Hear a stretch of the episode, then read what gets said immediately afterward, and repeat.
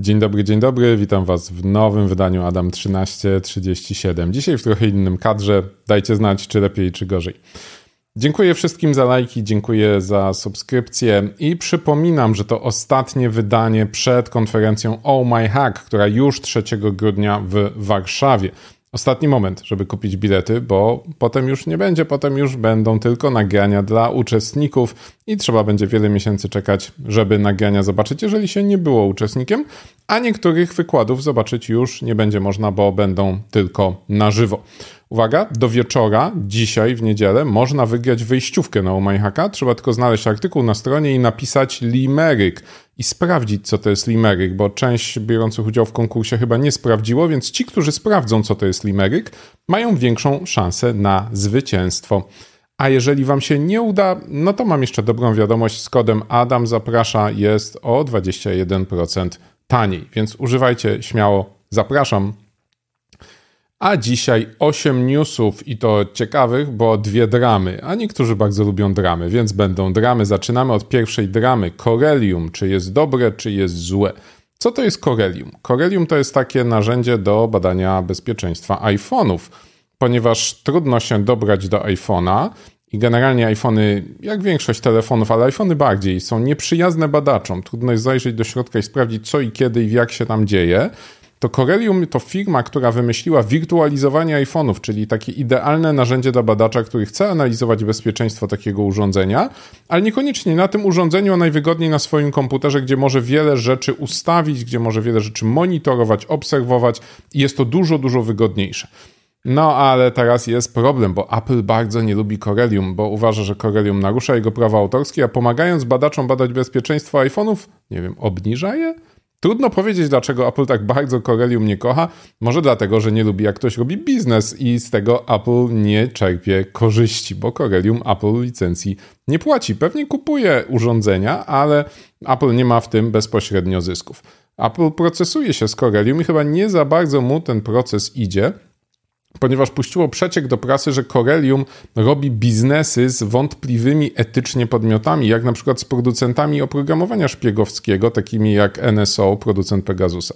No a Corellium odpowiedziało na to bardzo obszernym wyjaśnieniem, że owszem, NSO miało wersję demonstracyjną przez parę dni, ale jak się zorientowali, kto ją dostał, to natychmiast odrzucili ich możliwość zakupu i generalnie wyrzucili wszystkie e, zapytania ofertowe od firm, które są no, wątpliwej jakości, wątpliwej etyki, które zajmują się szpiegowaniem, e, rozwojem exploitów na rzecz podmiotów szpiegujących użytkowników internetu. No i że zrezygnowali z tej części biznesu, aby prowadzić swój biznes w sposób etyczny. I te wytłumaczenia brzmią całkiem nieźle, te zarzuty Apple brzmią dużo, dużo gorzej. No więc wychodzi na to, że Apple nie mogąc wygrać zrobiło przeciek, żeby im przynajmniej zaszkodzić. To pierwsza drama, no ale mówiłem, to nie jedyna, druga drama. Blue versus Red. Więc no, są takie frameworki do pracy pentesterów, ułatwiające im pracę, serwery CNC, unikające wykrycia. No, klasyczny przykład Cobalt Strike, z którego korzysta wiele grup e, APT i ransomware, ale też i Sliver czy Brute różne są. No i Proofpoint opisał nowy framework. Proofpoint, firma zajmująca się security, opisała nowy framework nazwany Nighthawk, używany przez Red Teamy, produkowany przez firmę MDSEC. Tylko, że używany przez Red Teamy, a nie używany do tej pory przez cyberprzestępców, czyli używany przez tych dobrych do badania bezpieczeństwa sieci. No i powiedzieli, no co prawda nie widzieliśmy, żeby używali go przestępcy, ale gdyby zaczęli go używać, to tutaj jest nasza analiza, plus jeszcze opisaliśmy do tego kilka bypassów EDR-ów, czyli możliwości ominięcia mechanizmów detekcji bezpieczeństwa, których używa Nighthawk i którymi się nie chwali, no bo jak się pochwali, to EDR-y się naprawi i już nie będzie mógł ich tak łatwo omijać. No więc e, no niby jesteśmy Blue Teamem i opisujemy produkt konkurencji, nie dzwoniąc jednocześnie do tej konkurencji, nie pytając ich o zdanie, nie pytając ich o opinię, nie weryfikując tej treści, którą napisaliśmy z producentem, bo to dwie firmy działające w bezpieczeństwie, jedna opisuje projekt, produkt drugiej. A odpowiedź MDSEC Słuchajcie, no nie bez powodu nasze narzędzie nie jest jeszcze używane przez cyberprzestępców, bo robimy wszystko, żeby nie było używane przez cyberprzestępców. Do tej pory do nich nie trafiło. Używany jest od ponad roku. No i sprzedajemy tylko do krajów unijnych i, i Sojuszu Pięciu Oczy. Robimy wieloprocesowy, wieloetapowy proces weryfikacji tego, do kogo to trafia. Dajemy drogie licencje, żeby byle kto ich nie kupił. Wiele biznesu też odpuściliśmy, rezygnujemy z wielu możliwości biznesowych, żeby tylko właściwi użytkownicy prawidłowo prawdziwe red teamy z tego narzędzia korzystały. No ale w Proofpoint opisał, więc muszą teraz poprawiać. No drama, drama. Polecam lekturę dramy, jak ktoś lubi dramy.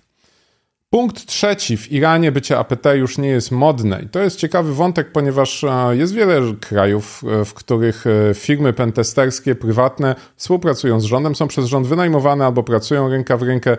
Czasem jest to bliska współpraca, czasem to są zlecenia. Różnie to w różnych krajach działa, ale tak podobno to działa w Iranie. No i raporty badaczy pokazują te osoby, które pracują na co dzień w firmach komercyjnych, a po godzinach hakują dla irańskich APT.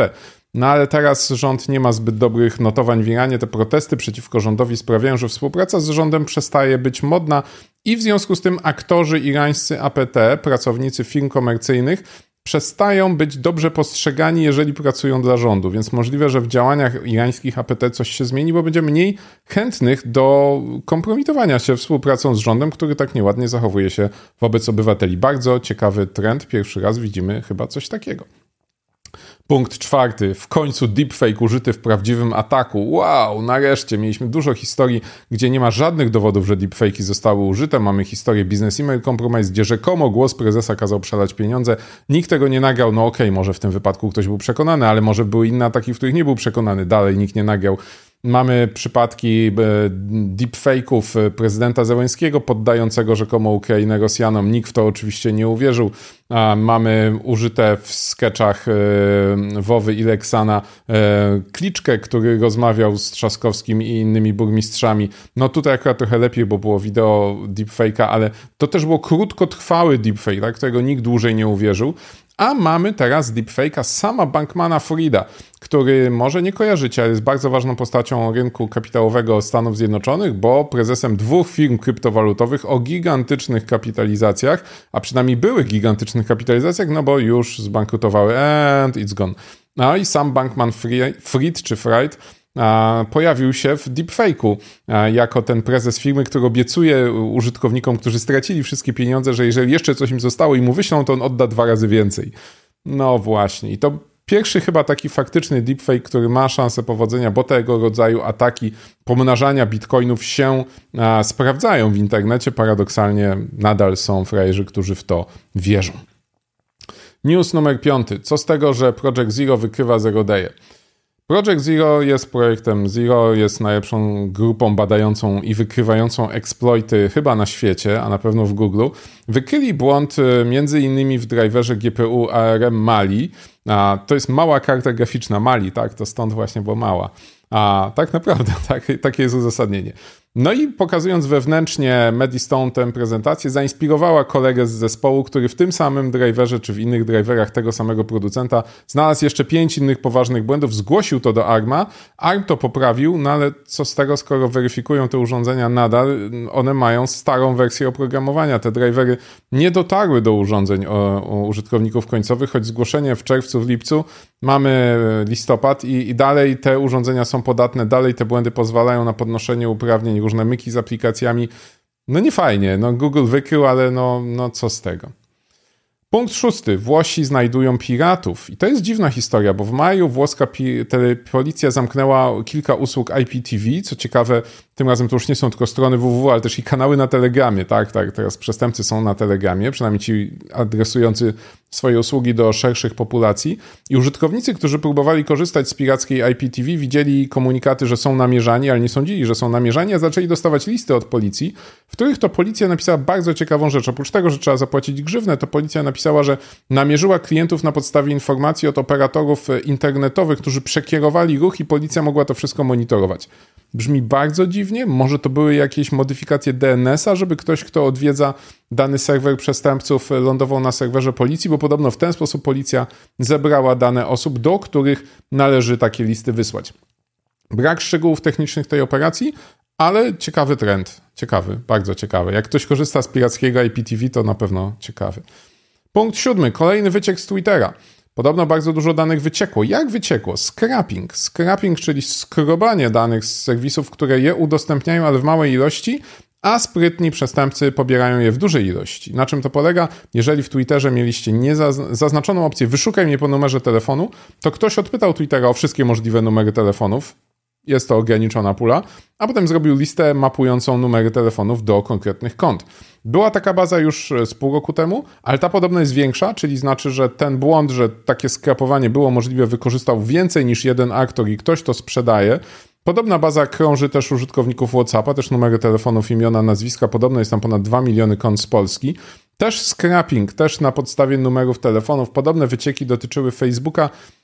To się dzieje. To powinny, powinno być blokowane przez e, limitery możliwości odpytywania, czyli jeżeli ktoś pyta za dużo, za często, to jest blokowany. No ale przestępcy mają botnety, przestępcy mają sieci proxy. Przestępcy mają wiele, wiele różnych możliwości, żeby takie dane pobierać masowo i tworzyć z tego masowe bazy, które potem można odsprzedawać. Pewnie to prędzej czy później trafi na tak zwany wolny rynek i będzie można sobie to po prostu z internetu pobrać. Odznaczcie sobie we wszystkich ustawieniach prywatności, czy Facebooka, czy Twittera, czy LinkedIna, możliwość wyszukiwania po numerze telefonu i wyszukiwania po adresie e-mail. Na pewno nie zaszkodzi to waszemu bezpieczeństwu, a poprawi waszą prywatność. I news numer ósmy. iSpoof is dead, baby. taki porządny, prawdziwy serwis do spoofingu. Takiego prawdziwego spoofingu, nie tego, co się w Polsce odbywa.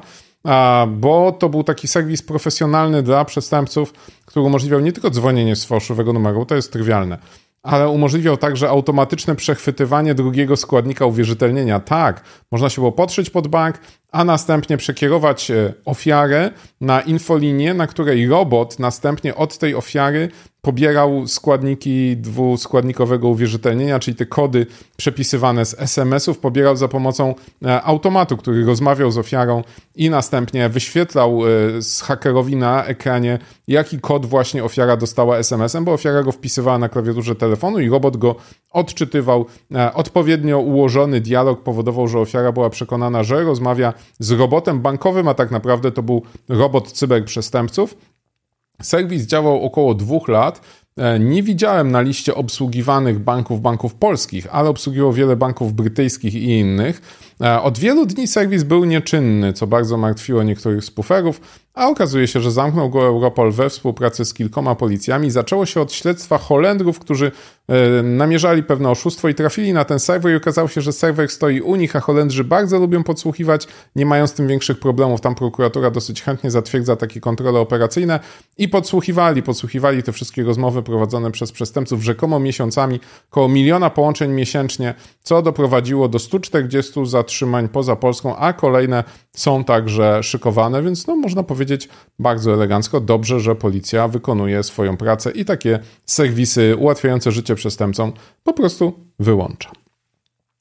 To te 8 dzisiejszych newsów, a ja Wam przypominam, że już w najbliższą niedzielę, e, już w najbliższą sobotę jest Oh My Hack 3 grudnia, a w najbliższą niedzielę oczywiście znowu 13.37, a w tę niedzielę będzie w rozmowie kontrolowanej Damian Hoffman, z którym będziemy rozmawiali o cyberprzestępcach, bo Damian będzie występował także na OMyHacku i będzie tam mówił o narzędziach cyberprzestępców, a ma sporo ciekawych historii do opowiedzenia, więc e, zapraszam Was także wieczorem dzisiaj o 21. A jeżeli słuchacie audycji później, to pamiętajcie, że rozmowa kontrolowana jest również nagrywana i też można jej odsłuchać po czasie.